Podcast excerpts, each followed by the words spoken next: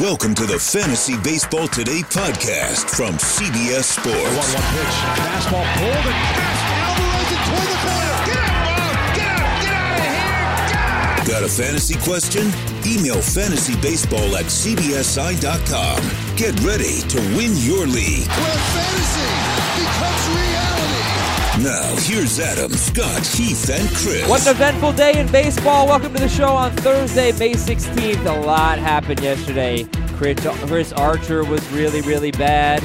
We had another call up. Willie Calhoun is up and he homered. Austin Riley homered in his major league debut. Yu, Darvish, I had a good start. Not a quality start, but it was a good start. So much happened that we need a third person. Scott and I could not possibly do this show by ourselves. You all remember Heath Cummings. Welcome back. Oh, I can't believe I didn't cue up the music. I am sorry. I can't believe it.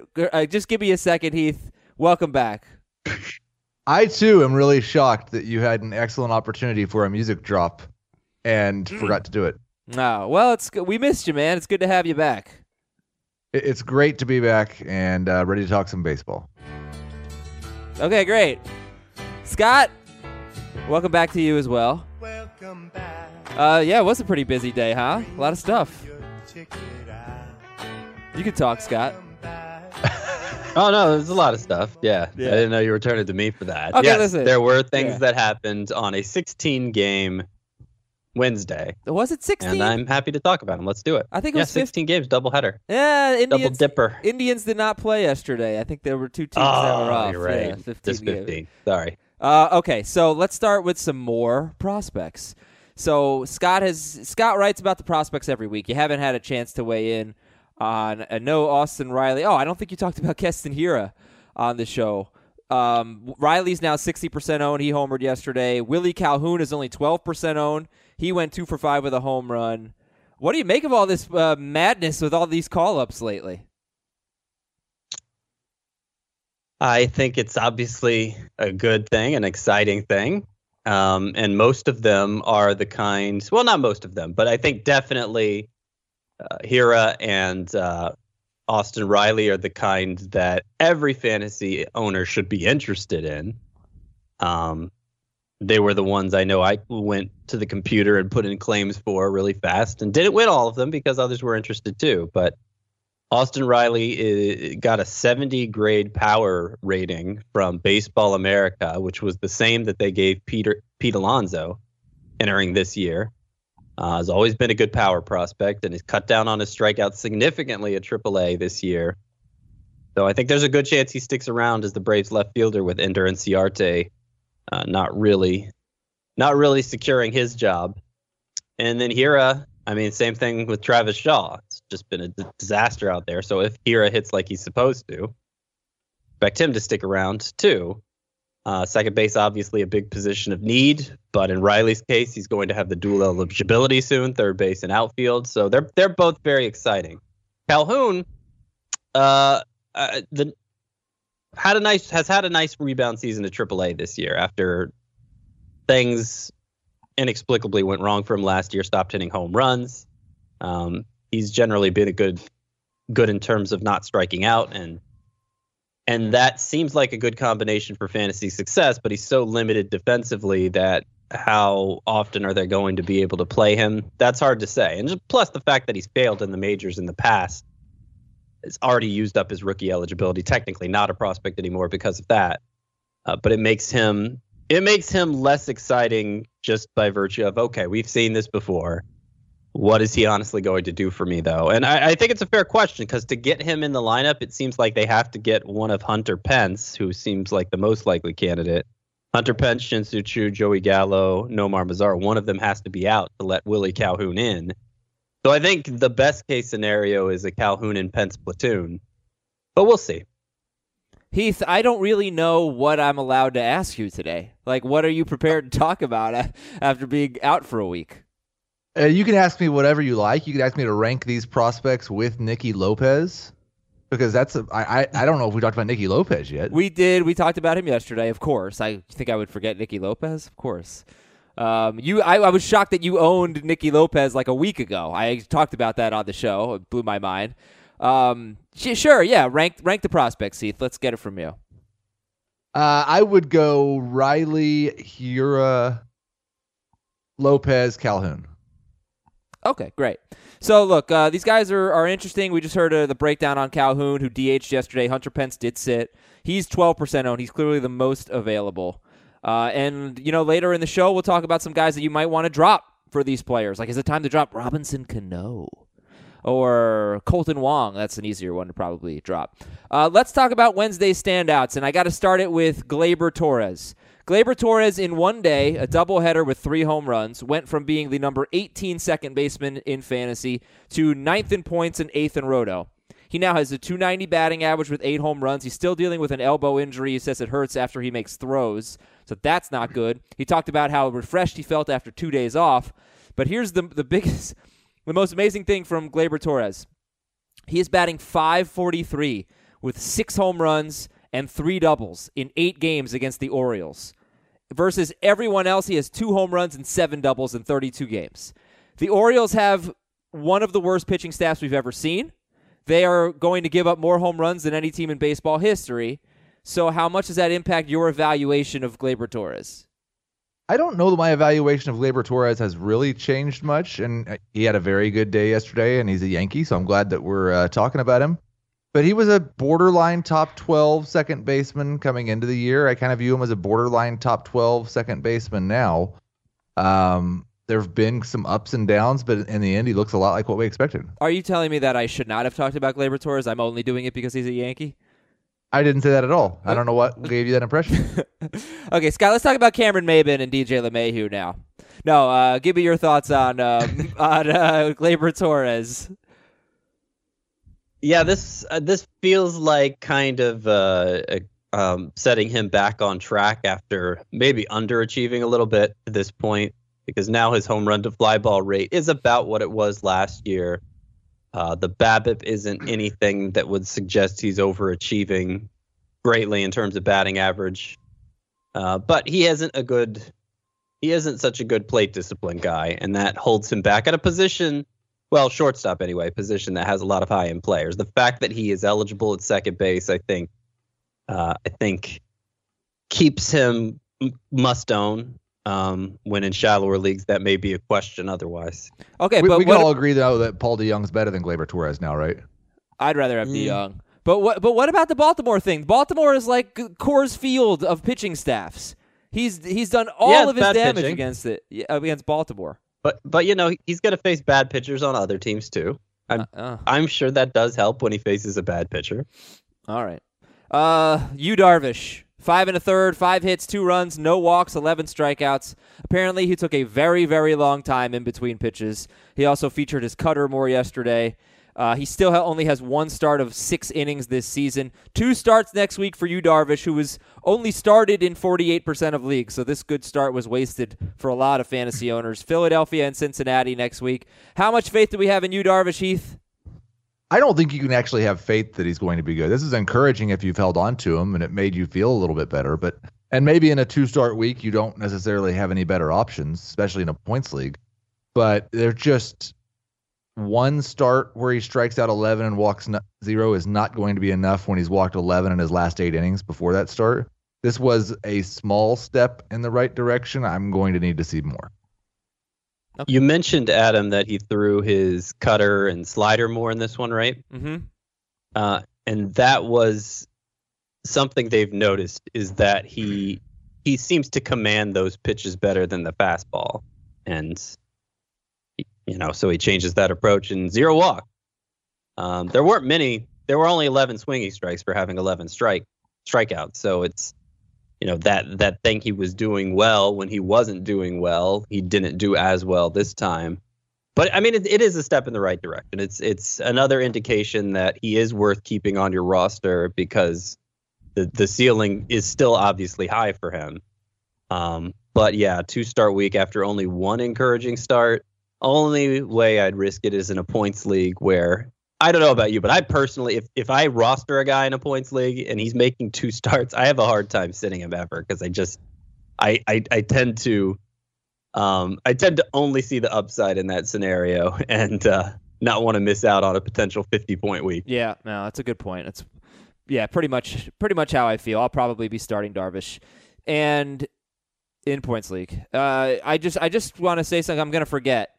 Zach Gallen, I've seen added in a couple of my leagues. Marlins pitcher dominating the PCL. Scott, do we need to be picking up Zach Gallen before the promotion? Yeah, yeah, and and one of my regrets about this week is that in last week's prospects report, those who read it know I, I have a I have a five on the verge and a five on the periphery. That's how I break it up. Just five who are the five who are most worth stashing, and the five who you know just any five guys I want to write about. Those are the five on the periphery. So I had Hiura and Riley in the five on the periphery last week because they were doing, you know, they both had seen their production go up a lot in recent games, but I didn't put them on my five on the verge. And then, so now everybody had to spend a lot of fab buying them. I felt bad about that. Zach Gallen is and has been for a couple weeks now in my five on the verge, in the five to stash.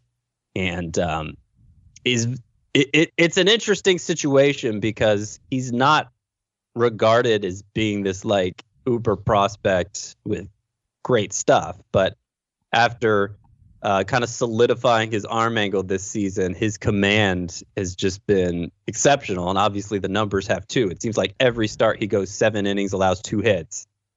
And uh, in an environment where everybody playing fantasy baseball could use another starting pitcher, that seems like something to gamble on, even even if he doesn't have that great pedigree, because it, it's going to happen sooner than later. All right, so Guy you- in his mid twenties, a lot of lot of openings in that rotation. It'll happen soon. All right, Zach Gallen for the Marlins. If you could just rattle off some names, because we, uh, you know, we got a busy show. We got buy low, sell high, buy high. We have 15 games to talk about, not 16 games. It's weird that teams have Wednesdays off now. Uh, the new schedule is definitely different. But if you could just rattle off some names of the next wave of people, players that we need to be stashing right now, Yordan Alvarez would certainly be one of them. Zach Gallen. Who Yep. else uh, do we need to stash in prospect land? Brendan Rodgers is actually priority two for me behind Alvarez now, who he, you know he's basically been Alvarez since the third week of the season, and uh, you know the fact that Trevor Story suffered a bruised knee yesterday only helps his path. Obviously, there's the Rockies could use some help at second base as well, and that's what Rodgers has been playing most. Um, I think Jesus Luzardo is still worth stashing. He threw his first bullpen session yesterday. Seems like he's on the right track with his rehab rehab assignment. And uh, I think Kyle Tucker is worth stashing again, particularly in five outfielder leagues. He got off to a miserable start, but I don't think it's 100% sure that Alvarez beats him to the majors, considering Tucker doesn't have the defensive concerns Alvarez does, and he's already on the 40 man roster, Tucker is. So it would be a disappointment if he arrived before Alvarez, but you know, if you're prepared for that scenario, it would be less of a disappointment. All right. Alvarez and Tucker, Brendan Rodgers, Zach Gallen, and of course, read Scott's story about prospects on the website. Heath, here's what you missed over the last week. Tommy La Stella got his groove back, and he homered again. And Scott kind of buys in, you know, like uh, I know he sits against lefties, but Chris and I are like, no. Yeah. Tommy La Stella stinks. Buy-in, buy-in is in terms of like what at second base with as much help as everybody needs. Why? Why not? You know. Yeah, well, he's a top four. He's fourth in Roto, sixth in points at second base. He's 12th in points, seventh in Roto at third base. So it gives you an idea of the depth of the position. Heath, how did Tommy La Stella get his groove back, and how funny am I for saying I am. that? It's a it's good because there's a movie called that, but it's really bad because he's 30 years old and he had 10 career home runs coming into the year. When did Tommy La Stella ever have his groove before this? Do I need to look up his college stats because they were probably he may good. he may have had a good year in college once. That's probably how he got drafted. I don't know if he even went Um, to college, but no, yeah. I like I think if you look at what Tommy La Stella has done early in the year, the strikeout rate is just ridiculously good. The hard contact rate is at least acceptable now. It's it's improved. His average exit velocity is actually above average for the first time in several years. But as I just said, he's a 30 year old and it's 100 batted balls this season. And he's still probably not going to play against lefties moving forward. I have a really, really, really hard time believing Tommy La Stella is going to be anywhere close to this good. If you picked him up and have rode the hot streak, great job because you saw the hot streak coming. But I don't expect it's going to last. Two things. In what looks like the most homer friendly environment in Major League history, it stands to reason that certain players who weren't power hitters before will become power hitters, especially when it's one who seems to have made a conscious effort to hit more fly balls. Two, even after going 9 for 15 in his past three games, La Stella only has a 245 BABIP. So when the power pace does slow, and it stands to reason it will, uh, there are other things he's going to excel at. He's mentioned the insanely low strikeout rate, and he's always been a really good contact hitter. La Stella has so. Uh, it, it you know it, he's going to for to, for him to be like roster everywhere. He's going to have to play more than he has. He's going to have to start starting against more left-handers. Uh, but you know if he stays hot, that that seems inevitable. I, I will just like 12% of his career plate appearances have come this year already. He didn't have that much of a body of work. He has a 310 ISO this year. He has a 126 ISO for his career. It, it's amazing what's going on. Would you rather have DJ LeMahieu or Tommy La Stella? LeMahieu. Yeah, I mean LeMahieu, but I think La Stella. I, I think there's a lot of similarities between what I envision La Stella being and LeMahieu. Would you rather have Derek Dietrich or Tommy La Stella? Uh, La Stella. Listella, I guess. Okay. Let's do some news and notes here. And we'll come back after we'll take a break and then we'll come back and we'll talk about buy low, sell high, and buy high. But here are your news and notes. Miguel Andujar out for the season, torn labrum in his shoulder. Mitch Garver, no, is back. You know, people want to hear about Dynasty though, so um, let me just go back to Andujar. Do you, do you think he's going to be? is he going to be the kind of guy we talk about? Hey, remember when that, that guy Miguel Andujar had that good rookie season? Or is Yes. he? You think so? You don't think he's going to be confident response. Yeah. I, think it's certainly plausible. right? The arrow's pointing down, but I, I would, I would bet against it. It's just he already has that huge defensive hurdle to overcome. So if he's not, you know, he's he's not going to be afforded as much patience as somebody who else who we would have considered at his stat at his level and in fantasy would might be. Okay. Now, Mitch Garver is on the IL, and Miguel Sano is back, and Jason Castro replaced Garver, uh, and he homered yesterday. But Sano, how owned should he be, Heath, on the onometer, Miguel Sano? 40%? Look at I don't wow, imagine I low. rostering him in a points league, but in most leagues where I need a corner infielder, I'm probably trying to just in case. I mean, there's still enormous potential there. It's just whether he can stay healthy and stay on task.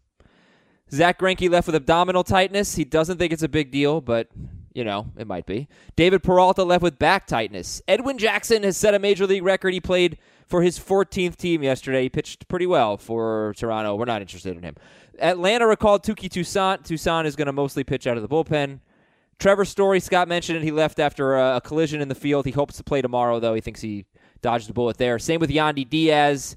Uh, Diaz left with ankle discomfort, and he's apparently just day to day. Taijuan Walker had a setback in his rehab. Uh, he has shoulder discomfort. And let's see, David Peralta. Did I mention this one yet? Yes, I did. Sorry, uh, Yep. he's out. He he left the game. Jesus Luzardo. Scott talked about him. He made a he threw a bullpen session. Anthony Rizzo sat again. The Angels. Oh, I didn't talk about this one. The Angels called up Jared Walsh, who plays first base and relief pitcher. So that's interesting. I think they sent Justin Bour down. Jared Walsh. Scott, any interest in him for the Angels? Uh, He looks like a good power bat. Homer 29 times last year, and obviously less time than a player would see in a major league season. Uh, it's a good home run total for the Minors, and had 10 already this year. And uh, looks like he's going to be given a chance. Strikes out a lot, so you know, at, at first base, I would bet against him being standard mixed league relevant, but there's there's a path to that. And how about San Francisco starter Shaun Anderson, who made his major league debut yesterday? And remember when I said Anthony DiSclafani was from Coral Springs, Florida, and I was completely wrong? I was like a thousand miles off. Shaun Anderson is from my hometown. Should I add him in all Oh, of my boy. leagues? M- Mustad No. guy for me? No. Okay. No. Okay. Good. No, I don't. I don't see a lot to get excited about there. Justin Upton has begun baseball activities. Brandon Belt hopes to return tomorrow. Chase Anderson's coming off the IL this weekend for Milwaukee, and Freddie Peralta is going to the bullpen. Gabe Kapler said Die Hard is not a Christmas movie. He is a smart man and a great person and manager. The Marlins are batting 200 with runners in scoring position this season, and Nelson Cruz was available off the bench. And those are your news and notes. We're coming right back with Buy Low, Sell High, and Buy High on Fantasy Baseball today. We will also talk about have you heard that one, Heath? Were you here for the Mike Soroka thing? Yep. Okay. Yeah, I, I, I, I wasn't gone that long. I don't know. I remember when we did that. Uh, we'll talk about the crappy Chris Archer and Robinson Cano, uh, the very good Patrick Corbin, the slumping David Dahl and Ozzie Albies. All that right after this break on Fantasy Baseball today. Passion, drive, and patience. The formula for winning championships is also what keeps your ride or die alive. eBay Motors has everything you need to maintain your vehicle and level it up to peak performance. Superchargers, roof racks, exhaust kits, LED headlights, and more. Whether you're into speed, power, or style, eBay Motors has you covered. With over 122 million parts for your number one ride or die, you'll always find exactly what you're looking for. And with eBay Guaranteed Fit, your part is guaranteed to fit your ride every time or your money back. Because with eBay Motors, you're burning rubber, not cash. With all the parts you need at the prices you want, it's easy to make your car the MVP and bring home huge wins. Keep your ride or die alive at ebaymotors.com. Eligible items only, exclusions apply. Need to make some trades right now. Help me out, guys. Buy low, sell high, buy high. Scott White, who are we buying low on? I think Chris Archer's a decent buy low. Um, just from the standpoint that he's getting a lot of negative publicity right now, beyond just the performance. It's you know that trade where the Pirates gave up Glasnow and um, Meadows. Austin Meadows. It's it's becoming it, it's looking like a joke, and that's making Archer a joke. And I think his owner would be happy to be rid of him uh, because of it. So I, I think it's a genuine like you wouldn't have to give up much to get Chris Archer right now. And I, I mean, yeah, it was just a few starts ago. We were looking, well, what what a good start Chris Archer's off to. He still misses a lot of bats. Obviously, has a favorable track record. Does he? Does he, And though? the fact that it is hard to find a worthwhile starting pitcher anywhere. I, I think it may I think it's a good opportunity. Yes, of course No, he, he has doesn't. a favorable track record. Not- Adam, not a stop reason- it. Stop No, but he does there's it. More to there's more to fantasy success than ERA. You're right. There's a lot more to it. He's never won more than 12 games. He has a whip over 1.24 every year and an ERA over 4. What a great track record. He, he his great track record was in 2014 He's had good record. and 15. I mean, look at his point totals year by year. There there are a It- lot. things of, have changed. Other than last year, he'd been a consistent high ranker in fantasy. Like That- what? two of the last three years, two of the last three years, he has been outside the top 30 while throwing 200. Oh no, not the top thirty. That's a Oh, I big can't deal. Roster him. I play Scott. in a league where only thirty Oh. pitchers are rostered. Look, Oh. Mr. Scott White, Mr. Sarcasm. This guy is giving you a bad ERA and a subpar whip over 200 innings. That means he's hurting you more than a guy who's giving you a bad ERA in 100 innings. And and you know what? Like Okay. that's exactly how it works. I mean, that the, if you get a four ERA from a guy for 200 innings, that's bad. That's worse than getting a four ERA for 100 innings. Obviously, Is this just as simple as one of you arguing points and one of you arguing categories? maybe No, because because I how how high did he rank in categories league? when. Let me And let me tell you. way, let me tell you. because I'll tell you. he you. had bad win loss luck doesn't mean we should assume he will forever. And It- by you- the way, you know, he when you have a- bad ERA luck when you look at his pips. So when you have a Come on. four ERA, He's good. when you have a four Yeah, ERA, by the you way, if, not, if for all these points you're bringing up, he wouldn't be as good of a buy low. So it, you can buy even lower now because of people like Adam Aizer. When you when you have a four ERA, you don't have bad win loss luck. You are not a good pitcher. You're giving up too many runs. Like I, I don't. pitch, Yeah, throwing the innings he does in the offensive environment we're seeing now, uh, yeah, he should have more wins than he did. he he also Absolutely. he also has been hurt now two straight years. Uh, 2016 he was 37th in points, 34th in roto.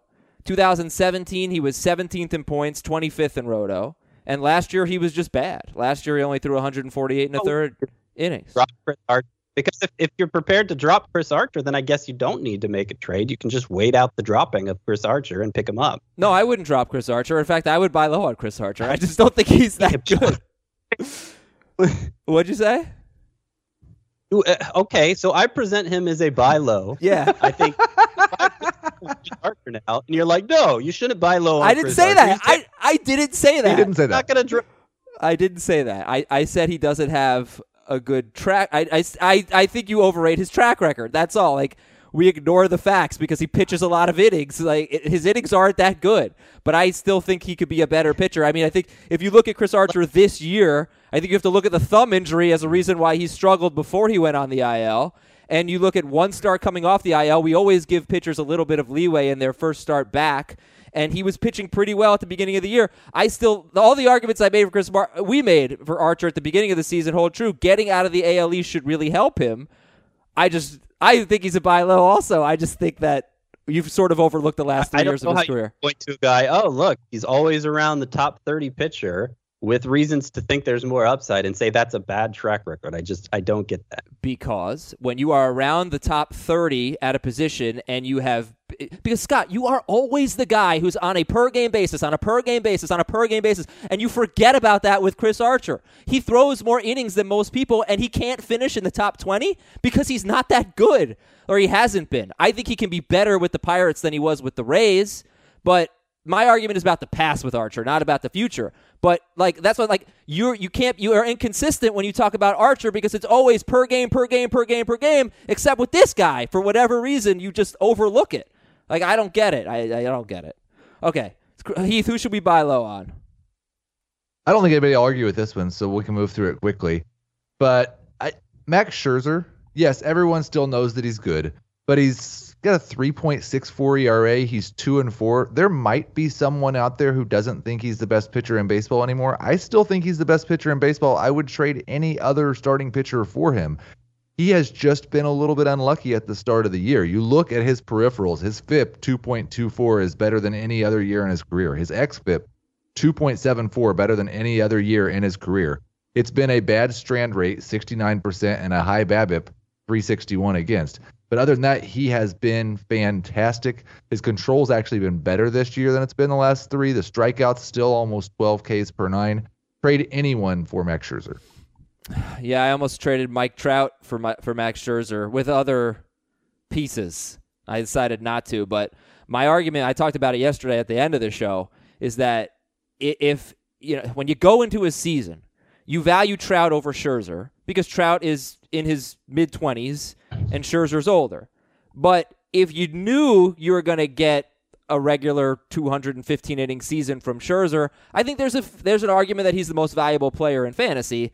I don't think giving up Trout is ridiculous for him if you need pitching and not hitting. I mean, I didn't do the trade, but but I think we've seen from Scherzer he's still Max Scherzer is my point. And and there's a there's still a decent chance Max Scherzer scores more fantasy points than anyone this year, and we know Mike Trout's not going to. It's a roto league, but yes. Uh, sell high, Heath. Why don't you give us a sell high? Was that a joke? We know Mike Trout's not going to. Yes, it was the joke about how he never actually finishes number one. Okay. All right. Um, Just I hate to do this. Scott's I kind of don't today. hate to do it, but it's because it's really on brand. But I'm just going to say it. Javier Baez is not going to be this good. He's striking out even more than he did last year. He's got a 407 BABIP and like a 30% home run to fly ball ratio. He's eligible at second base, third base, and shortstop, so it should be easy to find someone who has a place to plug him in. Shouldn't be that difficult to find someone who says, "You guys were dumb. You thought Javier Baez was going to be a bust, and now wants to acquire him." Javier Baez is a sell high candidate. Uh, okay, uh, but so- he's not a bust. So we were dumb, He, right? Right.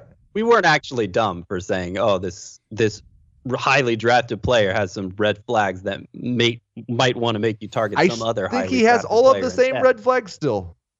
Yeah, but I the bigger the biggest red flags were look at how high the BABIP is, look at how high the home run to fly ball ratio is, and now that he's doing that again, I, I, I you know they are higher than even last year, and so that's going to come down some, but.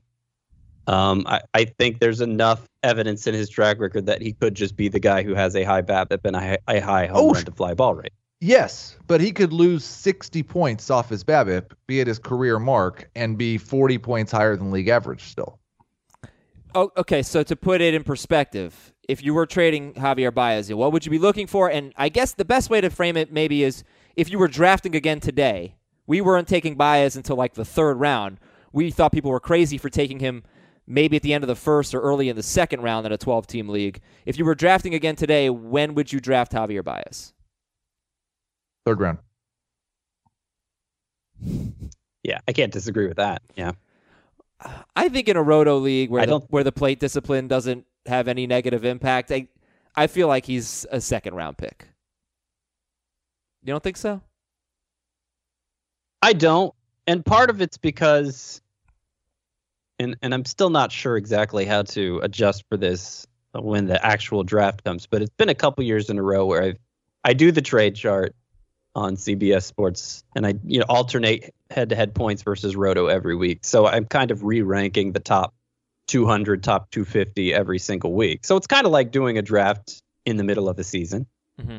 And the last two years, the starting pitch, the high end starting pitchers move up and up and up as the season goes on, Yeah. just because they're so hard to replace.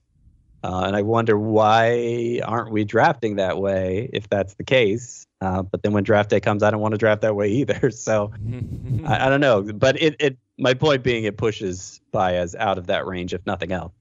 I think the starting pitchers are sort of like running backs, where you go into the year with some concerns. You know that these guys get hurt a lot. And then when you see it at the beginning of the year, you get a little bit more confidence in it, and then you push them up. Uh, you know, and if you were redrafting, they'd go earlier than they did on draft day, which is sort of like what I was saying with Max Scherzer. So, but you know, obviously he was going really high. But I just think he's he's. If you had any doubts about him, he's clearly delivered and silenced them. Uh, Scott, who's a sell high for you? Alex Gordon, who uh, you know is somebody we've talked about a lot in this respect, but I still don't really get why he's been so successful. Su- successful. There hasn't really been a coming down to earth. His numbers in May are just as strong as uh, as they were at the start of the year. The one thing he is definitely doing better is making more contact, but it doesn't explain why there's this power resurgence he's he has and, and you know maybe it's a situation where a better offensive environment like i said for tommy la stella like somebody has to feel that in a more significant way um, but i would bet against it being gordon in his mid 30s having this big resurgent season Okay, so we said buy low on Chris Archer unanimously. uh, and, and who, who? I'm sorry, who's your buy low, Heath? I apologize. Oh, Max Scherzer. Scherzer. Max Scherzer. Uh, and sell high on Javier Baez and Alex Gordon. Let's get uh, quickly, guys. Buy high. Heath, give me a buy high. I was going to say Michael Brantley. I don't know if we've said Michael Brantley's name enough this season. His 150 game pace right now is like 330 with 35 home runs and 110 RBI. He's been awesome. Still not striking out. More barrels than any point in the last five years. Um, he's he's a top 12 outfielder in points. Michael Brantley for Heath. How about you, Scott? Buy high.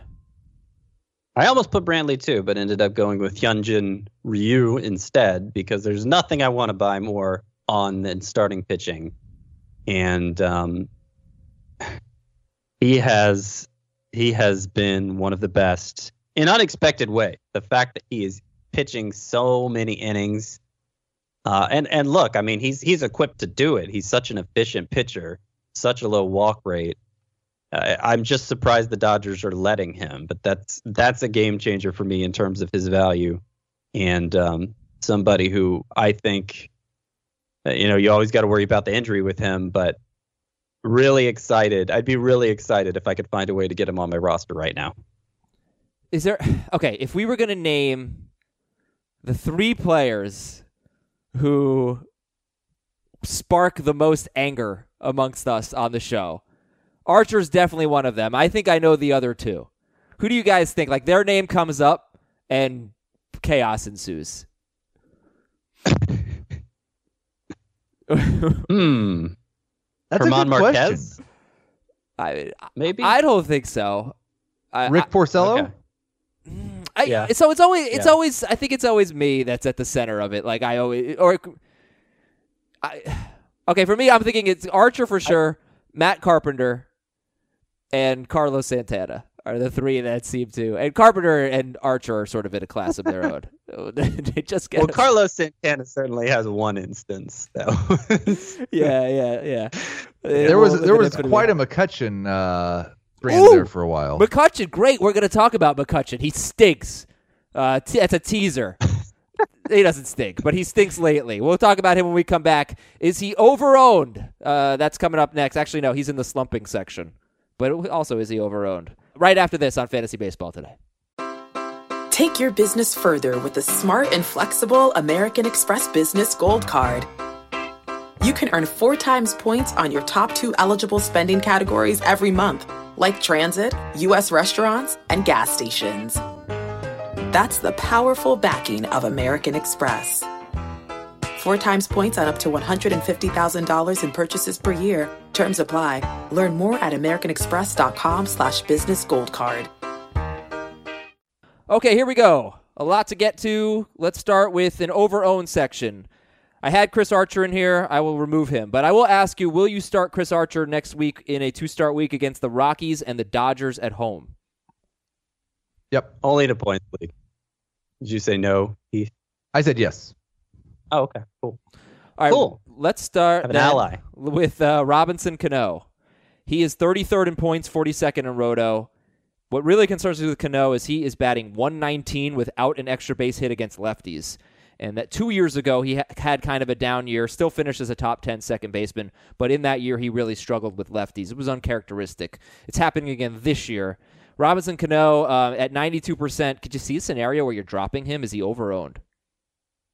Yeah, I mean, certainly the fact that he's a second baseman, I think, buys him buys him. You know, he has more cushion, and I mean, obviously, his track record does too.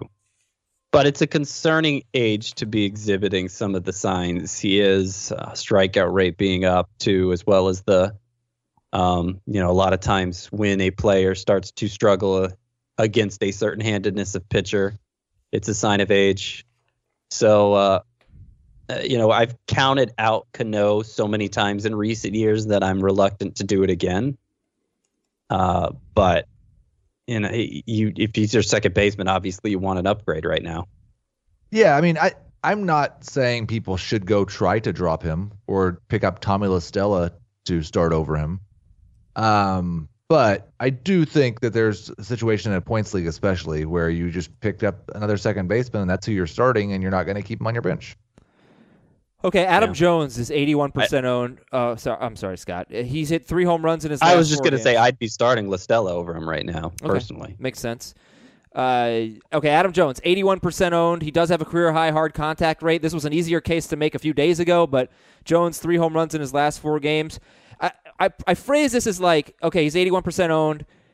I almost look at the guys, other than Cano, the rest of the guys on the list, like, how droppable are they? In fact, in, in the interest of speeding up the show and getting to more things, I'll just give the last four, four guys on the list Adam Jones, Adam Eaton, five guys.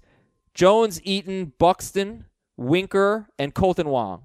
They're all owned in 69 to 81% of leagues. And prospect gets called up. Two star pitcher, and you need a win. Somebody really exciting for you on waivers. Jones, Adam Eaton, Byron Buxton, Jesse Winker, Kolten Wong. Who would you consider droppable in that group? Wong and Eaton are the most droppable for me, though I am getting a little concerned about Jesse Winker because the the Reds DFA'd Matt Kemp and Winker has only lost playing time since then, which is Derek Dietrich's fault. And I don't think it'll ultimately last, but in a shallow league scenario, I think we're back to maybe dropping Winker. Well, and in fairness, Winker's like I think done of that some of that himself as well.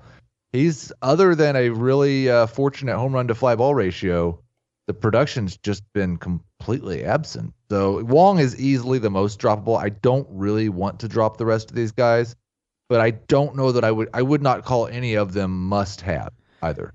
I, I feel like I'm done with Adam Eaton. I mean, in in any league that's even fairly shallow, it has a waiver wire. He he just he has no power. I, I cannot believe how he, he's got to be like one of the lightest hitting players in baseball now. It's crazy. He's not like he was ever a home run hitter, but his ISO is 110, and last year it was really low too. Like it's it's alarming.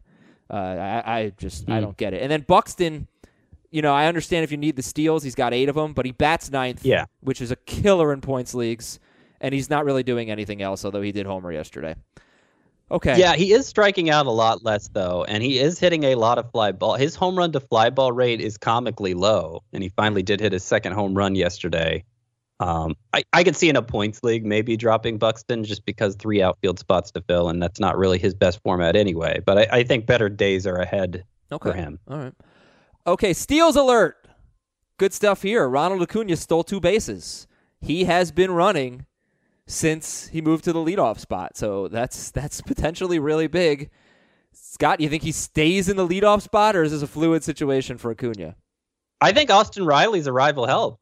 You get another power bat behind all those high OBP guys at the top of the lineup. It makes it easier to justify. Uh, now Riley obviously has to perform, but I, you know, they think there's a good chance he does. And uh, if if Acuna if if Acuna gets hot with this move to this spot, it'll be harder for Brian Snitker to justify removing him from it. Okay, how about also Lorenzo Cain in the steals alert? Cain has uh, attempted a stolen base in three straight games. He's two for three, and he wasn't really running before. He's he's hopefully coming out of it. He's been kind of cold, but Cain has stolen 26 to 30 bases in four of his last five seasons, and now I believe he has five. Yeah, he has five this year. Slump alert! I will give you some slumping hitters. You tell me who you're concerned about, if any. Pete Alonso, his uh, last 19 games, he has a 651 OPS and obviously he strikes out a lot. That's nothing new. Andrew McCutchen. So I had him as the number 32 outfielder in points leagues and number 60 in Roto going into Wednesday. He's probably probably didn't change much. So Roto, you know, that's a not an OBP Roto. That's a batting average, batting average Roto league. Andrew McCutchen's been slumping last 20 games, batting 197, 557 OPS, still getting on base though. David Dahl. Yeah, he just like the overall numbers look pretty good but a ton of strikeouts and hasn't really been that good since coming off the IL. And Ozzie Albies is the last guy. Top 10 second baseman, seventh in points, 10th in roto. But so much of it for Albies was a six game stretch with four home runs in late April. Since then, he's been pretty bad. In May, he's batting 194 with a 513 OPS, and he got off to a slow start. So, again, the four names are Pete Alonso, Andrew McCutchen, David Dahl, and Ozzie Albies. Heath, do you have concerns about those guys? I don't really have concerns about McCutchen. He's going to be better in points than Roto. He's gone through a cold stretch. I expect a hot stretch is coming. I think Pete Alonso is going to be awesome. I'm a little bit more concerned about him just because the limited track record against big league pitching. When a guy starts off really hot and then goes through that cold streak, you wonder if it's the league making some sort of an adjustment. He's also had a little bit of bad luck. Um, Dahl's kind of concerning because I think he leads baseball in BABIP and is hitting below 300 if you're at, at a 450 BABIP or something, you should probably have a, an absurd batting average, and the power hasn't really been that impressive yet. And then Albies, I, I think he just is what he is. Dahl is batting 298. The power has been doubles, and the doubles have been annoying because it's taken away his steals opportunities. He has 11 doubles and two triples in 34 games. That's pretty good. Uh, and and he's been he's got a 557 slugging percentage at home, and he's been you know not very good on the road. Uh, he sits sometimes against lefties, even though he's not bad against lefties, so that's annoying. Uh, Scott, you want to have a take on Alonso, McCutchen, Dahl, or Albies? I think the most concerning about whether he's going to live up to his our expectations for him is David Dahl because he's losing playing time and it's most of his success has been BABIP dependent, really high BABIP. He hasn't hit for the power we expected him to. Uh, so he's been the only real faller in my rankings of these four. Okay. I mean, just to stay on it a little bit, Heath, you're not worried about McCutchen. Why? Um, he's just his track record is long enough, and he's going to go through hot streaks and cold streaks, and I'm just not worried about him. Okay. What what would I be worried about? Andrew McCutchen might be the fourth player on the uh, aggravation list on this podcast. I I think you know, look, he's older. I don't think he's a very good hitter anymore. I think he's a very good on base guy. And I think the only thing saving him is that he bats lead off in a good lineup. But it is it is saving. I mean, it is as long as he's not crap Yeah, rest I mean- season, it, then he's probably McCutchen's probably a good buy low player because he's got that safety net built in of batting lead off for the for the I Phillies mean, and getting he's on base. got a career high walk rate. He's striking out about the same rate he has the last three years. I'm, I'm just not concerned. Scott, you want to yeah, jump in? and I, I think expectations might have something to do with it too, because uh, yeah, I wasn't, you know, I, I don't see him as more than a top thirty outfielder now. You know, at best, that's that's like the upside of McCutchen at this point. It's not like I'm talking about him in a in a potential top fifteen sense or anything like that. So, so I think that McCutchen's upside in a, a roto league, especially a batting average roto league, I completely agree, Scott. But in a points league, I would expect him to be near the top top 15. I think I looked at where it was yesterday. Top 15 in plate appearances. Uh, obviously, he's going to walk a lot. He should score runs. So I, I think he could be the kind of player who shows up as like the 12th best outfielder in points leagues, even though it didn't really feel that way. Oh yeah, Nick Markakis Yeah. did that. Yeah. Yeah, it it could happen, Who but if Yeah. you know, it would take it would take other players falling short of expectations too. But yeah, it could happen just if he stays healthy. Um, you know, that would be a per game versus overall Yeah. Right. Right. uh, point scores. And I like you brought up for Archer. So who would you rather have? Thing, huh? Right. Who would you rather have rest of season? Uh, Andrew McCutchen or Aaron Hicks, fresh off the IL? McCutchen. Yeah, though I do think Hicks has more upside. I'm I'm excited that he's back. Who would you rather have rest of season? Gleyber Torres or Ozzie Albies? Labor. Really? I would rather have Albies. I would rather have Albies. Heath, Yeah, I'm I'm kind of surprised he said Yeah, that. He's always right? been the Gleyber detractor. Heath, wait. I've kind of been the Albies detractor too, though. I don't like the Yankees or the Braves. Heath, you, you, you, Whenever I need, talk to you guys. you need to do a rankings update because Albies is way Well, too yeah, high maybe for I need to do a rankings update. I've been gone for a week. Come on. But Albies is fourth. but Torres is sixth actually at second base. Boy, you must really hate second base. So you wouldn't like you are you gonna move Nick Senzel, Daniel Murphy, Mike Moustakas, Keston Hiura, like anybody like that ahead of Tori, uh, Torres and Albies? I don't imagine I am. Okay. Uh, Yeah. More from yesterday. Kenta Maeda. Oh, here's the good rotation. Good rotation and bad rotation. Kenta Maeda, Mike Soroka, Mike Minor. Oh, yeah, I don't think I should have put Mike Minor in the good rotation. He's in the okay rotation. But for the sake of simplicity, Maeda, six and two thirds scoreless with 12 strikeouts. Soroka, seven scoreless with only three strikeouts.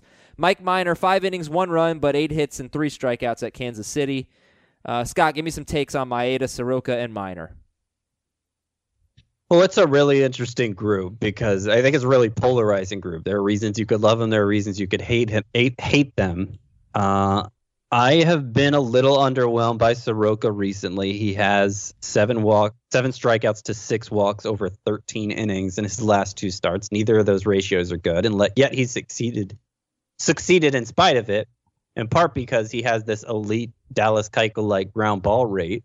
Not sure how sustainable that is not sure I'd.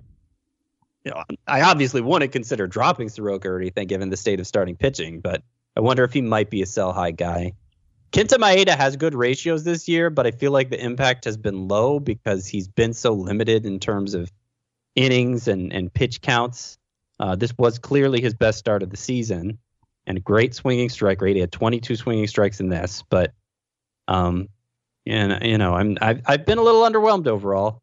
And then Mike Minor, his last two starts weren't bad, but they weren't. He, he didn't really do what was what he was doing earlier that got us excited in terms of pitching deep into games, missing a lot of bats.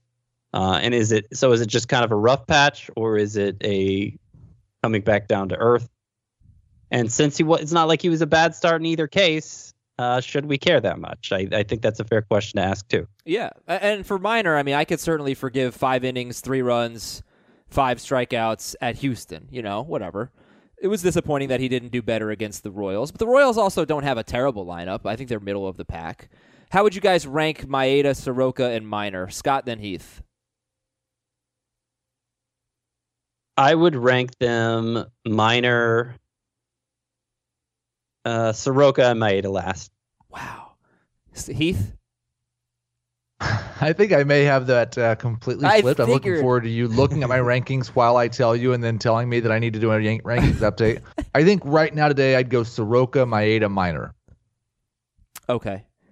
Uh, bad rotation. Heath, I'll get your take on these guys. Eduardo Rodriguez. You know, this actually was a pretty good start for he. He went six innings. He gave up, I think, two runs. Then he came out in the seventh, gave up three runs without uh, without recording an out. So it ends up being five runs in six innings with one walk to ten strikeouts against Colorado for Eduardo Rodriguez. German Marquez was surprisingly bad on the road, even at Boston. I was surprised. Jay Happ just hasn't been very good this year. He's been really terrible at home. He's giving up a lot of home runs at home. Uh, opponents are hitting 277 against him at home, which is actually pretty high. 188 in three road starts. That's Jay Happ. Uh, we also have Jake Odorizzi, who disappointed against the Angels, and Jake Arrieta, who look he's he's in a rough stretch right now. His last four starts, 15 earned runs in 22 innings. He had rough stretch like this twice last year. His overall numbers were not terrible last year, but I know we don't love Jake Arrieta. All of these guys are, are owned in 90 90% of leagues or more. Eduardo Rodriguez, German Marquez, Jay Happ, Jake Odorizzi, and Jake Arrieta. Heath, do you see anyone there that you think should not be owned in the vast majority of leagues? Yeah, I mean, I think all these guys, like, first off, we shouldn't put all these guys in the same category. I've been a bit of a German Marquez doubter, and some of the things I was afraid of have come to fruition this year, but he is head and shoulders and waist and knees and mm-hmm. ankles and everything ahead of this group of starting pitchers. for me. Correct. So I, I would not put any of these four in the same breath, other than the fact that they were not particularly good in their most recent start. So yes, Marquez should be owned everywhere. He should be started everywhere. I'm probably even starting him at home. He's a top 30 starting pitcher. Okay. After that, I get really wishy-washy about just about everyone in this group. Arrieta got off to a good start. We didn't really believe it. I think I st- I definitely still like him more than Odorizzi. I think Rodriguez is kind of in that same boat, except he went the flip the, the opposite way. And Happ has just been underwhelming for the most part. So, would you drop any of them for a hot prospect or something like that? I would, yeah, I, I don't believe I have um, owned Jake Odorizzi on any team this season, and he's been available from time to time. Maybe as a two-start pitcher. I just think Jake Odorizzi is a streamer. He is next week as a two-star pitcher though at the Angels and home against the White Sox, so you might want to hang on to him a little bit longer. Scott, you you want to weigh in here? The the only one, the the only two from that group who I am beholden to, I feel like are Marquez and Eduardo Rodriguez, who I am kind of excited about. He has expanded his arsenal in a way that has uh, made him even more of a bat misser. Had a season high 20 swinging strikes in this one, even though it wasn't a great result overall. I think there are a lot of reasons to be encouraged by his performance, and I would consider him must own. Serious question: Would you rather own Eduardo Rodriguez or Chris Archer? I'd Archer rather easily. own Chris Archer. Yeah, yeah. There's there's Marquez, and there's a gap, then there's Archer, and there's a gap, then there's everyone else on that list. I I like what we're seeing from Eduardo Rodriguez. I'm with Scott. I, I think his I think his numbers are misleading. I just I still have concerns about whether or not he can go more than six innings, and that that came to fruition yesterday, where he was terrible in the seventh. Uh, and it's just been his track record. He's a five, six inning guy, but it seemed like he was making some strides this year. Uh, and then J Happ, jeez, man, like like J Happ, it's just tough to ignore the last three years he's been a pretty reliable pitcher. You know, it, I'm looking for buy lows here. Does anybody think Jay Happ's a buy low? I, I don't think he's a buy low. No. Um, What yeah, the hell's so I- I- funny? I- if he was on my Oh team, my I'd, I'd be moving him off my roster. What- I'd be moving him off my roster. Just uh, um, no, he he's fine. Whatever. What is happening, Scott? I. I don't know if I have to jump off this. Clearly, my house is coming apart behind. that is terrific. Scott, there's a couch being lifted up in the air behind Scott White. This Yeah. is awesome. You better be watching our show, by Yeah. the way. It's fun to, to watch us. uh, okay, all right. Fringy starting pitchers. Do you want any of these guys? Andrew Cashner. He's I, he's the last, but he had he had a good start yesterday. Uh, Sonny Gray, No. Gio Gonzalez, and Matt Strahm. I want Matt Strahm. Seventy five percent owned. Yeah, and Gray's okay. Um, I have I have no interest whatsoever in Andrew Cashner. Um, Strahm's actually like he hasn't quite done it in the way that we were hoping he would do it coming into this year. But I think if you look since his first start of the season, he's really had an impressive stretch. Yep. And I know that Scott was doubting him because the swinging strikes weren't there in the year. They've come back a little bit. Um, I Not- I think Strahm's pretty close to must own. Uh, yeah, I wouldn't put him that high, but RP eligible. he has been better than my fears suggested he would. I don't get Sonny Gray. He hasn't he hasn't given up more than two runs in a start since his first start of the season. Yeah, It's like No, I know, straight I know. starts. I know, but I don't totally believe the way he's doing it. And I, I'm not saying you shouldn't own him. I just think his must own's a little strong. I don't have a lot of faith in the way he's performing. He has 26 strikeouts in his last 23 innings. The strikeouts have been there. Yeah. He has 35 strikeouts in his last point. 36 and a third over his last six starts. Matt Strahm, 223 ERA. Would you drop Jake Odorizzi or Jay Happ or Jake Arrieta or anyone who begins with J for Matt Strahm? Odorizzi for sure. Okay. I would not. I would not drop any of them now. In the bullpen, Diego Castillo. He actually has the last three saves for Tampa Bay, and he's 36% owned.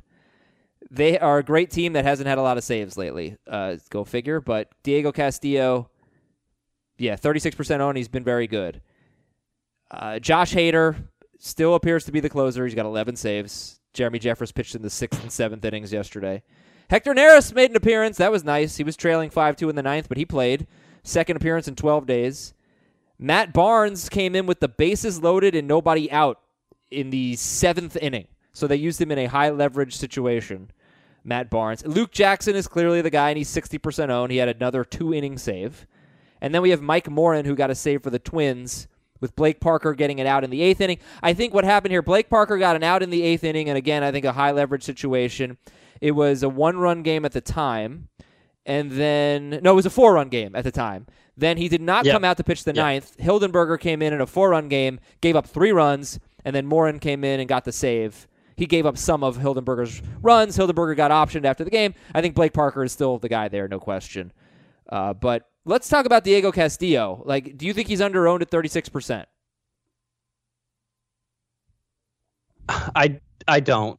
I don't. Um no, maybe a little. Okay, maybe a little. He's clearly the guy to own from the Rays bullpen, I think, but I don't I don't think they're in any way um leaning away from a a committee situation there between him, Emilio Pagan, and uh, Jose Alvarado. So I think the saves pace is like in a in a head to head context where you're only starting two relievers, I don't even think he's really a consideration for you. Now, if it's more of a categories context, then just by ratios he is, and all three of them are by ratios. But I don't expect any of them to get 20 saves this year. And deep leagues, Heath, let me run through this list. Tell me if you have any interest in these guys who are owned in no more than 16% of leagues. We already talked about San Francisco starting pitcher Shaun Anderson, Cubs second baseman Addison Russell, Minnesota catcher Jason Castro, Mets third baseman JD Davis, who started for the last five games, Texas infielder Logan Forsythe, who figures to get more playing time with Elvis Andrus on the IL, and Houston second baseman Ale- Aledmys Diaz, seven for 18 with three home runs in his last five games with Altuve on the IL. Did I say anything that uh, jumps out? The one I would say that over the rest of the season, I think probably needs to be owned in more leagues is going to be Russell. I would guess he's going to need to be owned in closer to like a third of leagues by the time it's all said and done. Okay, now we have Ben Zobrist out on personal leave, so I don't know what the playing time will be like, but right now Russell is playing, I think, pretty much every day. He's 8% owned. Did not get to Domingo German or Patrick Corbin or Zack Greinke, and hopefully we don't know that Zack. Hopefully we don't see Zack Greinke on the IL tomorrow. But I'll try to talk about Yeah. at least German because he's the number four starting pitcher in fantasy. Uh, so we should probably talk about him. He has had the He should have been someone sell high. easiest schedule base uh, but he's good. He's very good. So all right fine. We'll talk about domingo german tomorrow. Please remind me. Thank you for listening everybody. Much appreciated. Make sure you check out our coverage of the pga championship on cbs sports hq the Cannell and Bell podcast. I believe they are live from Bethpage, uh, and then the for on HQ, and then you'll hear the podcast on demand. So we have great stuff this week for golf, and make sure you're watching CBS Sports HQ. For Heath Cummings and Scott White, I'm Adam Aizer. We'll talk to you Friday, at Kokomo Friday coming up on Fantasy Baseball today.